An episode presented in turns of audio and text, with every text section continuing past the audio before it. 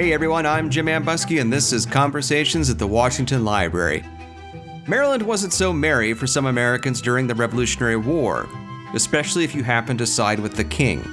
Professing fealty to the crown, for whatever reason or motivation, cost many Maryland colonists their property, if not their lives.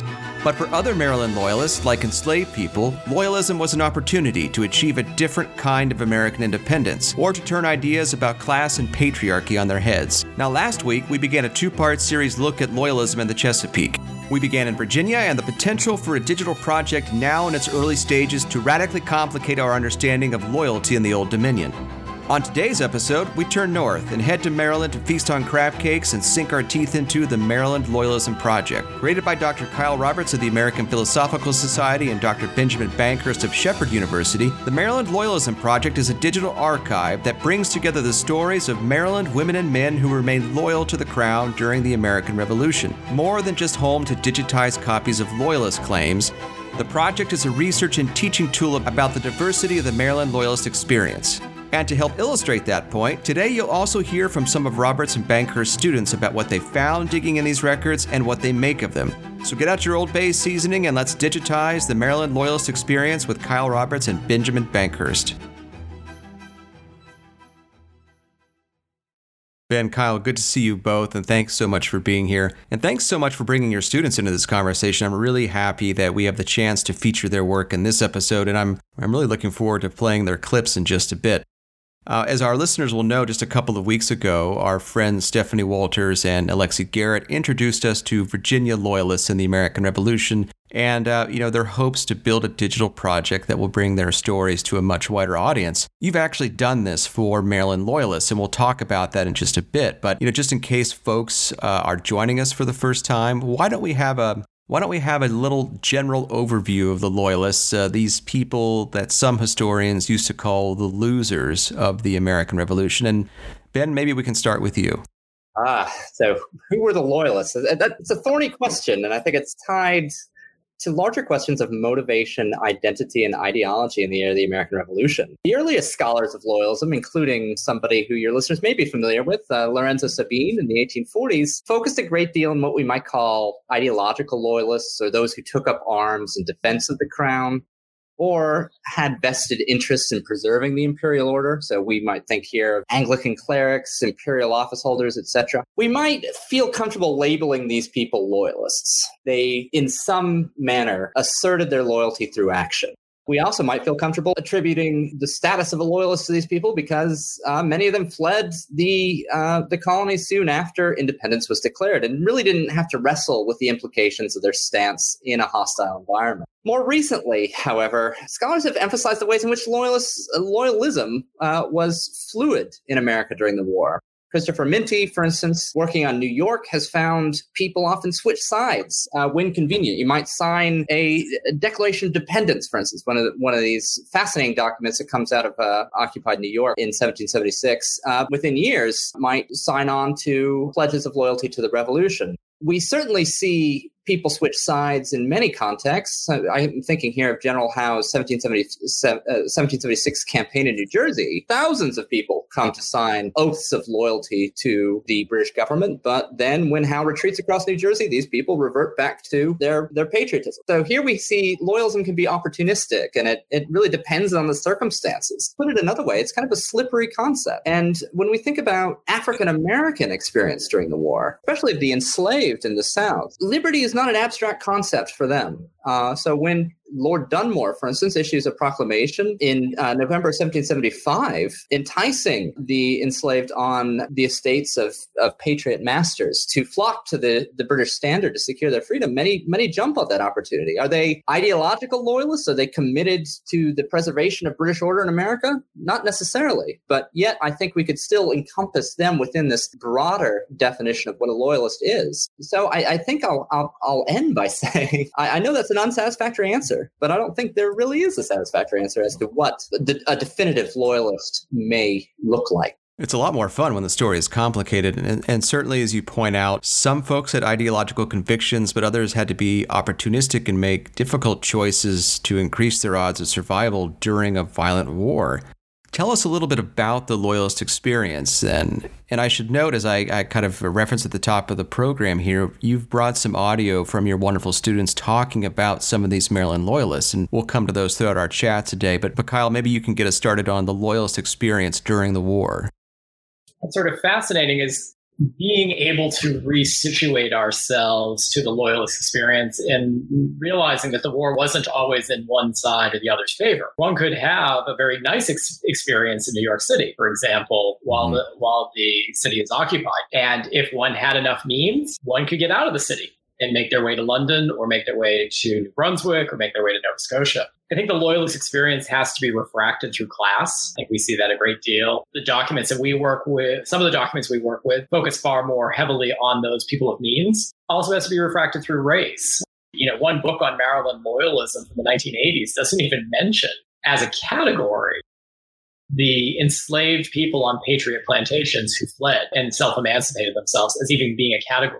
So I think that the experience of loyalism is going to be very different in different places. Ben, in his research, has focused a lot on the German experience, right, which is another sort of flavor of loyalism that comes in. And so if anyone is going to write the great overarching history of loyalism, there's many different stories and many different experiences that are going to come out from that. And maybe the best we can hope is a history of situation, that at different moments, at different times, loyalism feels in a certain way.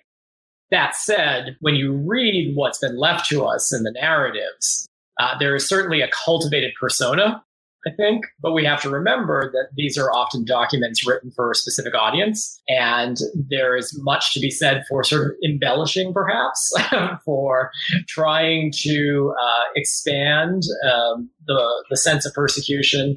And, you know, it does take a very careful historian to kind of cut through the story to understand what is fact and what is fiction. Let's hear about some of those experiences now, and I want to bring in your student, Claire, who can tell us a little bit about Maryland Loyalist women as they petitioned the British government for financial compensation, and who, it sounds like, well understood their 18th century audience when they were composing these documents. Hello, I'm Claire Tryon. I'm the AmeriCorps Curate and Archival Assistant at Arthurdale Heritage. Over the summer of 2019, I served as the content editor and Lapis Digital Initiatives intern for the Maryland Loyalism Project. Today, I'm going to be talking to you about women and their relationship to loyalism. A majority of the claims in the Maryland Loyalist papers are by men. In the volume that we focused on for the Shepherd University and Loyola University Chicago class, there were only 2 claims made by women, and that's 2 out of 25. These 2 women were Susanna Marshall and Elizabeth Allen. When deciding how I wanted to talk about women in loyalism during the American Revolution, I immediately thought of Susanna Marshall and another woman, Elizabeth Dulany, who is mentioned in another volume. Their stories together illustrate the barriers in place for women loyalists. From her account to the Claims Commission, we know that Susanna Marshall was of a lower class status than many of the other loyalists, especially the other female loyalists. She worked as a tavern keeper alongside her husband, William Marshall, who I believe was her second or third husband. In Susanna Marshall's memorial, she utilizes her position as a wife and mother to make her claim, as well as makes more elaborate claims of loyalty. These aspects are common among claims made by women. In Susanna's claim, it states that she, quote, insisted that her husband should take up arms in defense of the country, which he absolutely refused, end quote. What this says to me as a reader is that Susanna is demonstrating that she was an active loyalist by using her position and influence as a wife to convince her husband to join the British. In addition to demonstrating her personal loyalty, Susanna also provides herself and her family with an alibi for their inaction, that the Marshall's passivity when confronted by the rising of American hostility in 1774 was her husband William's decision, and places the blame upon him, who at this point he was deceased. Susanna also claims that William Marshall abandoned his family in a hostile environment because he was not willing to rebel against his country. She goes on to elaborate that his departure put Susanna and her children in a vulnerable state. Ultimately, she claims that she fled America for fear of violence against her and her children. This cast her as a loving and protective mother, making the necessary and sometimes extreme sacrifices for her children. The difficulties women had when making claims transcend class. Elizabeth Dulany married into a wealthy landowning family. Elizabeth claims that due to her husband, Lloyd Delaney's death, she was entitled to be compensated for the loss of his property, which included 2 estates and a house in Annapolis. Her total claim amounts to 2,065 pounds. This number is only half of what she calculated as the total worth of his assets. Like Susanna, Elizabeth states that her husband's death was a result of his loyalism to Great Britain. Yet, unlike Susanna Marshall, Elizabeth was confronted by individuals, men, opposing her claim. According to her first witness, Reverend Montgomery, the estate passes from Lloyd Dulany to his brother Daniel. This was stated in the will of Lloyd and Daniel's father. Daniel Delaney's gender gives him priority regardless of Elizabeth's class situation or position as a widow. While being compensated by the Claims Commission was an arduous process, it was especially difficult for women. The patriarchal culture and sexism within the system of the Loyalist Claims Commission shaped the ways in which Susanna Marshall and Elizabeth Dulany structured their claims before the Loyalist Claims Commission. Susanna Marshall capitalized on traditional gender roles to make her claim more palpable for the commission. Elizabeth attempted to appeal to the commission's sympathy as she was a member of a similar socioeconomic status. So Claire and the rest of your students, whom we'll hear from in just a bit, did research in primary sources to tell stories about these Maryland Loyalists. And as a kind of a warm-up to talking about these sources themselves, why did you decide to focus your energy on Maryland in the first place? You know, if I had to chalk it up to 3 reasons, first and foremost, it fit the needs of the class that Kyle and I were teaching at the time that we began this project. We needed a manageable source base. And we'll come to our sources in a second. Needless to say, within this large collection of sources bequeathed to us by the Loyalist Claims Commission in London, the volumes dedicated to Maryland were fewer than would be the case in colonies like Virginia or New York. So we could really get our heads around it, and our students could get their heads around that base as well. Secondly, Maryland is underrepresented in the historiography of loyalism. Let's face it, when we think about Chesapeake loyalism, we think about Virginia. The most recent article on the topic of loyalism in the Upper South, entitled Chesapeake Loyalism, did not take into consideration Maryland at all. For that reason, we thought this is something new. We could say something new about these people that hasn't been said before. So that would be one of the reasons we chose Maryland. And finally, we chose Maryland because of the my proximity to the state. I mean, I'm not actually in Maryland, but I'm as close as you can be within the state of West Virginia to Maryland. My university is on the banks of the Potomac River, and a large proportion of our students hail from Western Maryland. There was an interest among our students for this topic. That's, in a nutshell, why we chose Maryland. I was thinking, you know, the other part of what's really important is the diversity of experiences in Maryland. Maryland itself is a diverse geographic landscape. What happens in the western part of the state is a different experience than what's happening in the plantations on the eastern shore. And the migration patterns in the state are different, and they bring different groups of people together. So it feels in many ways that Maryland offers, in a way that it has in American history, a site that's southern, but also reflective of the mid-Atlantic streams. And for when you're teaching a course, you know, you want to be able to offer students a range of different types of experiences, right? You don't want to just give them the example that confirms either the stereotype they came into the class with, or that fuels, or that they leave the class just thinking in a very narrow way. It felt that, and Ben, I really provide the lead on this and making us think. We had been thinking about South Carolina the first time we taught the course, but Maryland, and for the reasons that Ben laid out, seemed to make more sense and seemed to work even a little bit better for our teaching aims. Let's dive into the Loyalist Claims Commission and the documents it generated in just a second. But first, let's bring in another student of yours, Matthew, who can tell us about the Loyalists at War in Western Maryland. Hello, my name is Matthew Line, and I study history at Hagerstown Community College. Big history project that I'm working on is actually regarding the Loyalists in the American Revolutionary War. I have a great passion for finding the voices of those who've been tampered down by the victors and the aggressive ones throughout history. So I wanted to come to Maryland Loyalists in that time. And it seems like a lot of the studies of Maryland Loyalism focus on what was happening like along the bay, along the eastern shore. But Loyalists were certainly active in the West.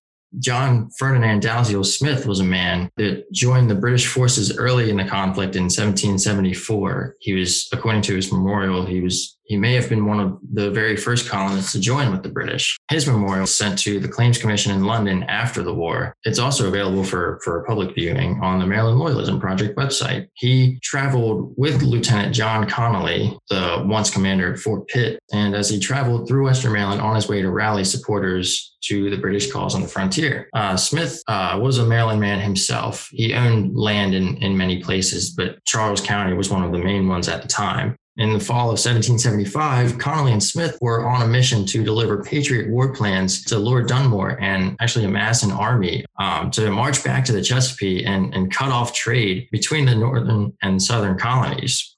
His trip was unfortunately cut short when he reached Hagerstown, which was at that point Elizabethtown, where they were recognized by a patriot who actually knew of John Connolly. After being detained in Hagerstown, he was taken by his account rather rudely to a Frederick prison designed to house British prisoners of war and loyalists. He actually managed to escape this imprisonment and appeared to continue his mission to the Ohio Valley, but was once again caught, this time in a place called Little Meadows, which is near Frostburg, Maryland. After this, he was dragged back 700 miles, according to him, back to Frederick and then to Baltimore, where he was able to escape once again. After his escape, he somehow commandeered a boat and sailed it 18 miles into the Atlantic Ocean to a larger British vessel, where he was kindly taken aboard and granted the title of Captain of the Queen's Rangers in America. With this title, he fought at the Battle of Germantown and headed north to Philadelphia, where he would continue to recruit loyalists to the British cause. Had John Connolly and John Smith achieved their mission, the outcome of the war may have been very different, especially if the loyalists he recruited were half as determined as he was. You know, I talked with Stephanie Walters and Alexi Garrett about the Loyalist claims in our Virginia-centric episode, but these documents are so critical to this history that I think it's worth talking about them again just briefly. So, Ben, would you mind talking us through the British government body known as the Loyalist Claims Commission? And then, Kyle, perhaps you would read us in on what these Loyalist claims were. So in a nutshell, in the midst of fighting the war, the British government realized that they were facing a refugee crisis. London in particular became the epicenter of these sort of diasporic communities of loyalists from all the colonies who had fled America at the offset of the revolution and were petitioning the British government for redress, for lost property in particular. Initially, the compensation to these refugees was sort of a bit hodgepodge, run out of the treasury. But after Yorktown in particular, and the dawning realization that this is not a temporary problem, that actually the British government had to find a more permanent solution to the loyalist dilemma, a parliamentary commission was established to oversee the compensation of loyalist refugees, both in the British Isles and in Canada. So thousands of loyalists petitioned the Loyalist Claims Commission for redress. And if I could, I kind of want to talk you through what these documents look like. Mm-hmm. There are two sets of documents housed in the National Archives of the United Kingdom. One is the sort of official record of the Loyalist Claims Commission. It's where all of the paperwork submitted by the various refugees was compiled, transcribed by a parliamentary clerk. That's the resource that we use for our project. There's another large swath of records, which are basically folders or of material submitted by the refugees themselves. We decided over the course of our project that we wouldn't deal with that source base. One of the activities that our students were engaged in was transcription, and we thought, dealing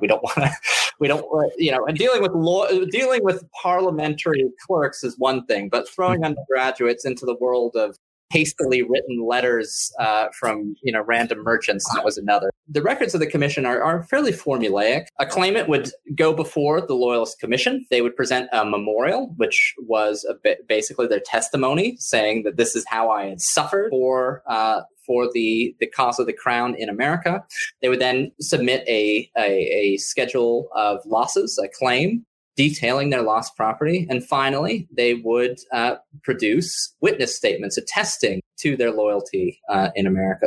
I think we can think about the process of petitioning the Claims Commission as sort of a trial and an insurance. The defendant here, the loyalist, would submit an insurance claim before the commission. They had to prove a few things. One, that they were a dedicated loyalist. If they had served in the military, this was usually the highest mark of loyalty, and the commission put an emphasis on that aspect of the loyalist experience. Secondly, they would sort of embellish their suffering as a way of creating an emotional argument for why they deserved compensation. Claims Commission would then judge the individual loyalist claim and assign a recommended allowance to that loyalist. It was I should stress here, it was very rare for a loyalist to get the entirety of their claim. And they knew that going into it, which often led them to embellish their losses a bit as well. These documents range from 3 to 55 or 60 pages long. There are about 73 memorials for Marylanders that are spread out over 5 volumes. In our class, I think we assigned maybe a dozen to 18 and asked the students to work on them in pairs. And, you know, we tried to pull out different types of experiences. Some memorials are individual people. Others are companies, kind of boards of directors for an iron furnace or a merchant shipping house. There are 5 women represented among the 73 Marylanders, but even their narratives are a little complicated. So we asked the students to transcribe these documents. So the students discovered as they're doing this transcription that it isn't just about the memorialist who's named, which Ben has just sort of shared their experience. It isn't just about the witnesses that are called, although that becomes the fascinating part that starts to reveal networks. But it's also about these hundreds, if not thousands, of other people who are mentioned throughout. And as the students were working and, you know, as they're transcribing, we're asking them, okay, so just make lists, start to just make lists of the people that you see in this world. And one group of students was able to say, all right, well, James Chalmers lists under his personal estate 15 Negroes, viz. Ben, Plymouth, James, Alfred, Bob, Sam, Tom, Queen, Iphigenia, Christian, Sarah, Monimia, Hannah, Renee, and Judah. And other students were pointing out, wait, we just have them listed as 95 people. There are no names that are in here. And in this work, we discovered that actually James Chalmers was the only person who named the enslaved people that he had owned in Maryland. So as we're thinking about this project, we started to realize that as historians, we can't just put up a transcription of an image and leave it at that. And it can't just be the story of the person who had the means to make the claim. Because we have to remember, you had to have means. If you weren't in London or Halifax on the days when the commissioners are there, you're not going to necessarily tell your story. And so what I think really started to happen in this process is we started out of this to start to expand our understanding of who is a loyalist and what other sources should we use. And the project itself began to evolve, and that's when we turned over to another set of documents, which is the inspection roll of Negroes, or the more colloquially known as the Book of Negroes, as another source for understanding the loyalist experience. And I think it's a source that Ben and I feel scholars kind of go to one or the other. You write your book about the inspection roll, or you write your book out of the LCC, but you're not necessarily always putting the two of them into dialogue. And there are two very different types of sources. Ben has described this very voluminous story of white loyalism. The story of black loyalism is a recording in a spreadsheet. It is 8 columns of data. And that's not to say that the words that are recorded on this page are not hugely important and hugely revealing, but the imbalance requires a different set of work. And we found that while in the classroom, we weren't able necessarily to get to the inspection roll work, the interns that we've had since then have dived into that source and found even more fruitful outcomes from working with it. As scholars of the 18th century, we've come across enslavement our entire careers. And what was striking about letting the students loose in the LCC material, and what dawned on me later, is that this is one of the few documents that they have ever really dealt with on a deep level, in which, because they were transcribing, they're doing some really close reading on these documents. And they were the ones who just brought to our attention the fact that, in some of these instances, these loyalists who we've kind of, when we did the memorial, we developed this emotional connection to, they're listing the names names of their horses, but not the names of the enslaved on their estates. And you can see, you know, this is one of the most rewarding aspects of this project so far, is that the students are demanding more of this material. They want to invest the humanity in these schedule of claims. They want to identify who these people are. And of course, and unfortunately, beyond James Chalmers, we have no way of identifying within those documents the enslaved property on Loyalist estates. And that led us to a second iteration of the project over the course of this summer. Right before the lockdown, I was able to go down to the Maryland State Archives, and Owen Laurie, who's one of the archives down there, was very helpful in this. A couple of my students and I photographed the confiscation records for the state of Maryland. And within that context, the students were able to identify the fact that in those records, many of the enslaved that are represented in the LCC records are named as they face auction at the hands of the Maryland legislature. So a future iteration of this project, and perhaps we're getting ahead of ourselves here, is one in which our students compare the confiscation records at the local level with the LCC material. And we can go through the process of attributing names to the lists of enslaved property covered in the LCC records. And I'm excited about this because I think it'll be an incredibly powerful moment in the classroom. You're absolutely right about confiscation records. I've used them myself in a couple of instances, particularly when I was working on a Loyalist case in South Carolina. I mean, these things offer fascinating insights into Loyalist lives in this period, including, as you say, the names of the enslaved people that you're just not going to get in a Loyalist claim, which helps achieve that balance of perspective that we've been talking about. So why don't we bring in another student here, Jillian, who's going to tell us a little bit more about using confiscation records to uncover the names of the enslaved people. My name is Jillian Curran, and I'm a junior at Washington College.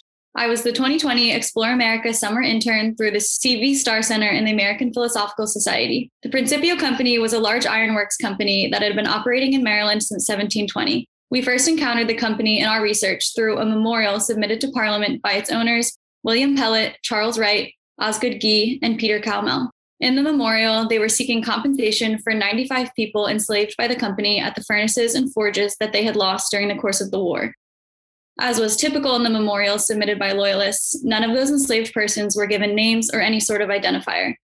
They were simply listed quantitatively alongside livestock and equipment. This dehumanization of enslaved persons was something we wanted to try and rectify almost 250 years later, especially since we would be including the enslaved as entities in our online archive, and we wanted to be able to identify them by more than just an arbitrary number. The opportunity to restore that personhood missing in the Claims Commission papers came when we looked at the confiscation records from the American government for the Principio Company.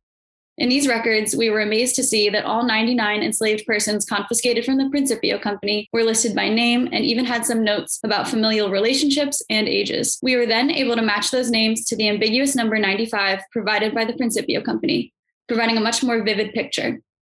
It turned out that the Principio Company enslaved 26 men, 14 women, 35 children, and 24 others who were not given a definite age or gender, who were confiscated and resold into slavery by the American government at three auctions between 1781 and 1782. This phase of our research essentially took a simple number and revealed the stories of 99 living, breathing individuals who deserved to be remembered with dignity and respect. Learning their names was just the exciting first step in doing just that. I had thought that you developed this digital project first and then taught courses on it. Turns out I had it all backwards. So how did you get started? Ben and I were teaching at two different universities, I in Chicago and Ben in Shepherdstown, West Virginia. We had met how long ago now? Over a decade when we were both in London. And one of the realizations we had in teaching at big universities was that there weren't a lot of opportunities for team teaching within the institution itself. If I had wanted to do that at Loyola, the dean would say, okay, you find 30 people to fill your class and your colleague should find 40 people to fill her class. And then you can have 70 people in an advanced seminar. The way around it was to say, actually, well, I could have 18 people in my seminar and Ben can have 18 people at another institution. So we decided, okay, let's work together. Let's teach. We both knew we were going to teach a course in the American Revolution. Let's bring our students together. I can say that Catholic school kids in Chicago have not really spent much time interacting with public school kids in West Virginia. Really an opportunity to kind of do that necessary work that I think we see more broadly of bringing different populations together. You know, one very liberal bubble I remember that there was some elections happening with one of the classes, and some of Ben's students skewed much more conservative, but being able to have a common topic, the American Revolution, being able to teach this course together and being able to work on a project together, which is really where the Loyalism Project came out of, ended up feeling like a really good fit. Well, at least I felt that way. I hope you agree, Ben. Oh, absolutely. The class did really spawn some friendships amongst our students. A couple of them have ended up in North Carolina and are friends to this day from the first iteration of the course in 2017. So it was a really worthwhile endeavor and one I'm eager to do again. I'm sad actually that Kyle's in some respects at the American Philosophical Society now, because it means that we won't have the opportunity to do it in the future.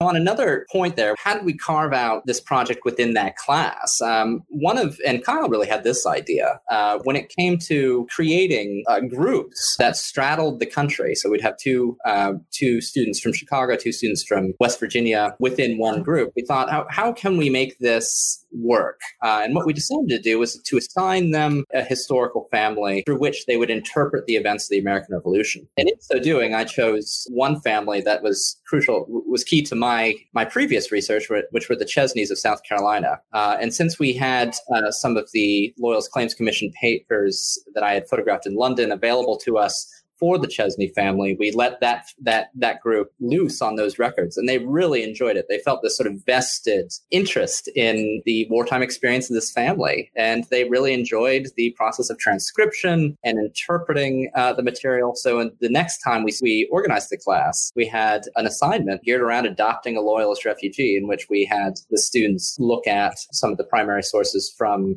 different colonies related to Loyalism. And that was the most popular of our assignments that year. And so we decided, well, this has legs. Let's think of a project here that we could sort of flesh out and follow further.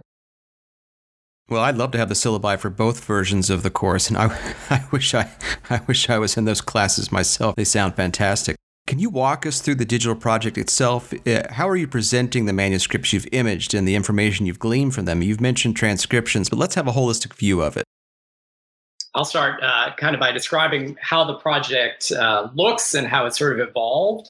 And then Ben, I think, can probably speak to the types of research and use we hope out from it.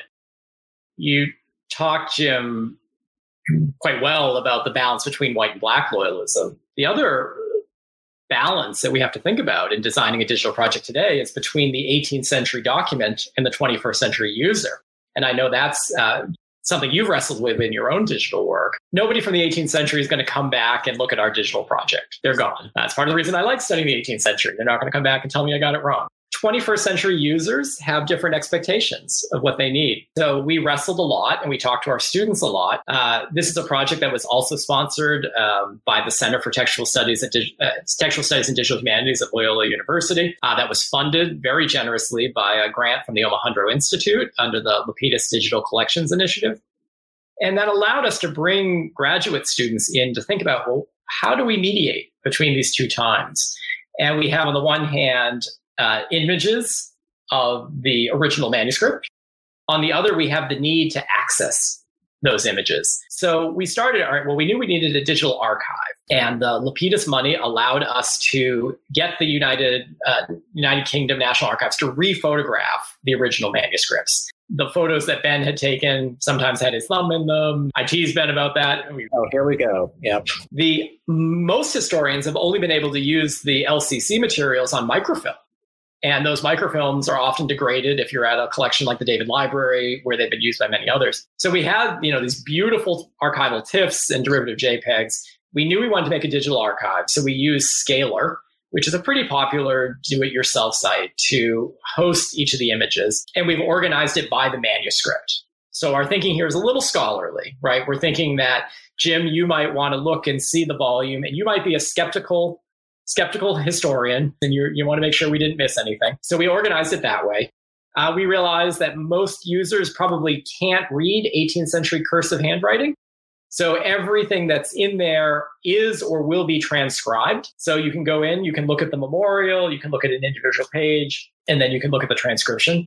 The memorials are organized in that tripartite fashion, you know, the narrative, the claims, and then the witnesses. But Scalar's not really great for searching. And there are so many names in this, we figured, okay, what's a better platform? What's a real database platform? And so we used Omeka S, right? So Omeka's newest incarnation is a much more robust database based on tabular data. So Omeka S is the database that we hope actually people will use. We hope people will go to that, type in the name of the people they're interested in finding, and it automatically links them over to Scalar to the pages on which those people are listed. We hope once they're there, they're going to get sucked into the manuscript. They'll be able to navigate through, but they will always be able to get back to the Omeka database, you know, to find that next query. The beauty of Omeka is because it's also a relational database, you can see how many Samuel Birch certificates were signed off for Marylanders, right? So a Birch certificate was, General Birch was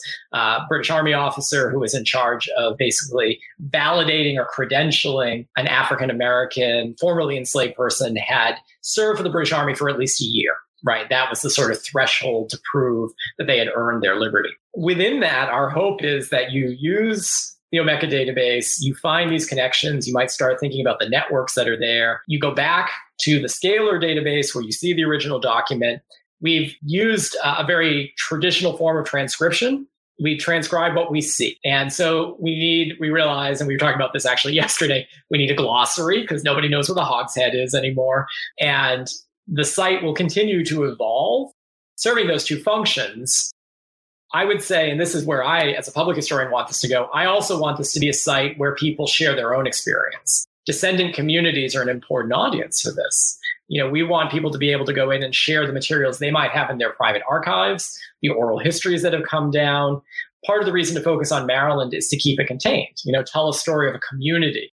Whereas, you know, instead of doing this maybe for all the LCC and all the inspection roll materials. Ben, what are you kind of excited for people to do with this? There's so many directions that since we began the project where we can go with it. Firstly, you know, there's one issue that Kyle mentioned earlier on regarding the Omeka site. We had also imagined that our students would write biographies of these loyalists based upon the materials that they're able to find. And I have to give a shout out to the University of New Brunswick and their Loyalist Lives Project, who have used sort of timelines and story maps to be able to tell the stories of individual loyalists in a very visually stimulating way. And they've really set the bar high for us here. But what we had done in the class is to ask students to write a biography based upon the materials that they had found in the LCC. Now, this became more complicated when we came to the inspection rolls. And one of the things we're currently wrestling with is how to make up that discrepancy between black and white loyalism, based upon the fact that what we have for at least within our source base, for the black loyalists are the one line that you'll find in the inspection roll. How can we then craft a meaningful biography out of that one line? So we're currently exploring ways to tell a more thematic sort of biography to get the students to think about the experience of enslavement in different areas of Maryland, and then to perhaps locate their loyalists within that larger context and talk about that within the scope of the biography, but also to engage with different students, namely students in American studies or literature classes who can help us craft these biographies in a way that doesn't privilege the white loyalist above the black loyalist simply because there's more biographical material contained within the LCC records, the Loyalist Claims Commission records. In terms of audiences we're hoping to reach out to, obviously, students are our primary one as we continue to expand the database, but we've had significant inroads with the descendant communities of white loyalists in particular who have reached out to us and who've shared news about this project broadly within their networks. I think the next step here is to really go out on a PR tour to try to drum up local interest in the project in Maryland itself. And we're currently investigating ways to do that. That's the next stage. And to a point about the scope for the future.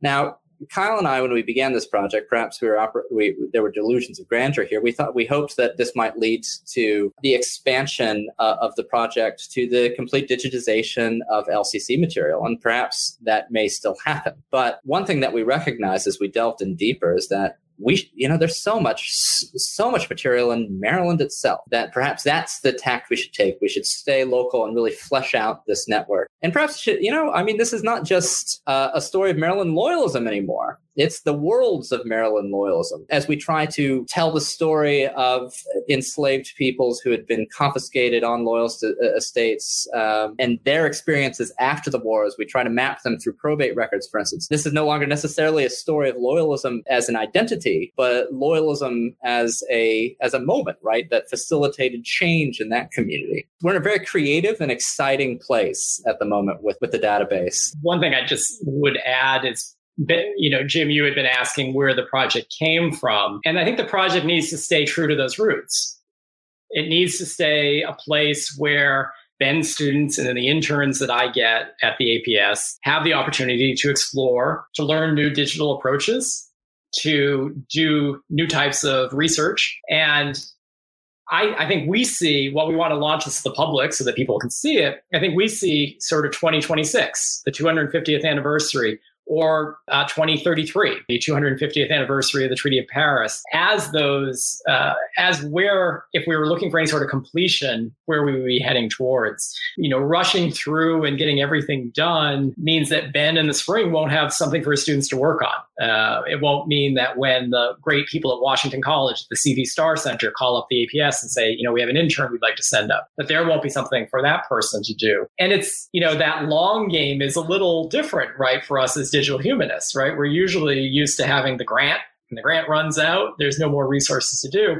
Keeping it low, keeping it sort of maybe a sort of low intensity, very flexible project. Our hope is that it allows students to continue doing this. One thing I had mentioned earlier is that every student anybody who contributes to this gets an authorship credit. So when you go to the transcription page, you'll see who did that transcription. And that's really important for us, right? Digital labor is so often effaced or ignored. And for us, it's just really important that people see the work that went into it and know who's the person that, that did that work. So I'm pretty excited. I plan on being at the APS for quite some time. Ben's going up for tenure this year. Shepherd would be fools not to tenure him. So, I'm hoping that there is a long history, a long future here. I'm also hoping, and Ben has started this, that we get more community partners. Folks who are listening to this podcast, if this is of interest, if you want to try your hand at transcription, if you want to use this data in some sort of way, if you want to do some textual analysis, you want to do some mapping, let us know. We're educators. We're here to work with anybody who wants to work with us. Well, you anticipated about 5 or 6 additional questions that I had about the project's duration and your investment in it. So many of these projects are structured as 3-year deals because they're tied to grant funding that you often feel pressure to bring it to some form of finality and then move on. But as you've said, and we all 3 of us know well, it takes a lot of time to do these things right. And if you run a sprint, there's just not going to be opportunities for people like your students to join you in the marathon, or for that matter, the descendant communities you've been talking about. And that angle is really lost on us here in the U.S., I think. But in Canada, of course, especially in Eastern Canada, where a lot of loyalists went after the war, it's a fundamentally important part of local and regional history, to say nothing of the African-American communities who evacuated to Nova Scotia and later some of them resettled in Sierra Leone. As we're coming to the end of our time together, I want to make sure that people know how to find the Maryland Loyalism Project, but I was also hoping you might say something about what it has been like to collaborate and teach in a digital environment. In this COVID era, right, a lot of our colleagues have had to do that in recent months, and who knows how long it'll continue to go on, but I'm interested to know if you have any advice for our friends out there who have and will continue to confront this challenge in the near future. So I'll go on the sort of what does one do in this time of COVID? Reach out to projects that impress you. Colored Convention Project, our project, if it impresses you. There's an Enslaved Lives Project at MSU that's coming up through the ranks.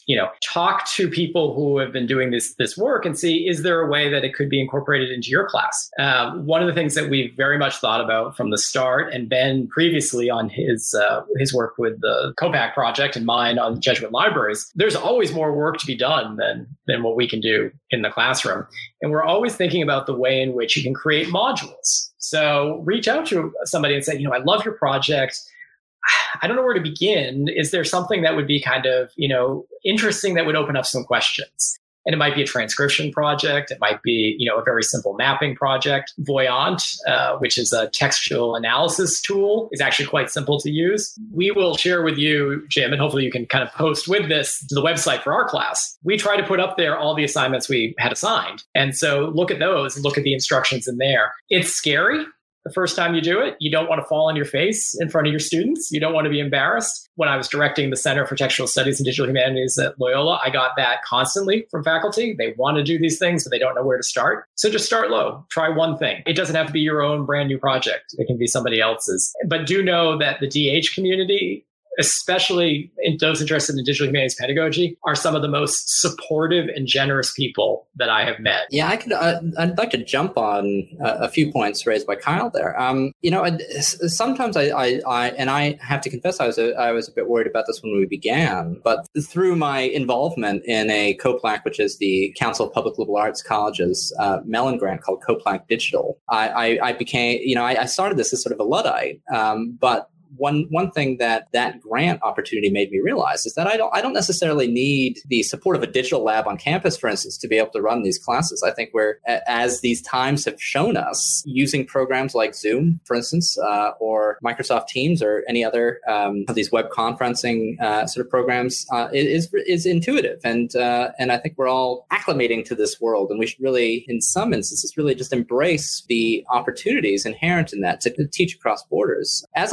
As Kyle has moved into his new appointment, I've been thinking my students got so much out of their interactions with the Loyola students. Where can I turn to now? And I'm thinking of international collaborations, right, where we might be able to team teach across the Atlantic Ocean. How wonderful would that be to teach an American Revolution class within the context of a sort of a virtual classroom that spans the ocean? So I would just say jump in and know that you can be perfectly honest with your students that you will fall on your face sometimes. And that, you know, you don't have to, the output of a class like that doesn't necessarily have to be something like the Maryland Loyalism Project. We came to this after years, team teaching, that in the first instance, it could be, it's the importance of these sorts of collaborations is to expose students to different skill sets, right? Not necessarily to create a digital project that stands the test of time. Actually, you know, I'd open it up and say, if anybody's interested in picking our brains about what we've done,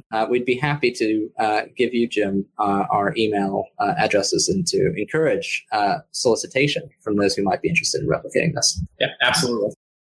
I think that's excellent advice, and I'm happy to direct anybody your way. Let's close this out by bringing in your final student, Michael, to tell us about Black Maryland Loyalists and what made the year 1777 so significant for them. My name is Michael Mastriani, and I graduated from Shepherd University in 2020, and I was a digital history intern for the Maryland Loyalism Project in 2019. I completed my senior capstone on Black Loyalists in Maryland. The project identified 54 people from Maryland within the inspection rolls of Black Loyalists created by the British Army in New York at the end of the war. The purpose of these roles was to record the value of Black Loyalists in the event that Great Britain would have to pay compensation to Americans for the loss of enslaved property. In my research, I hope to paint a picture of the Maryland Black Loyalist experience. Where in Maryland were these people from? When did they seek their freedom? As I conducted my research, two spikes in the data I found led to answers.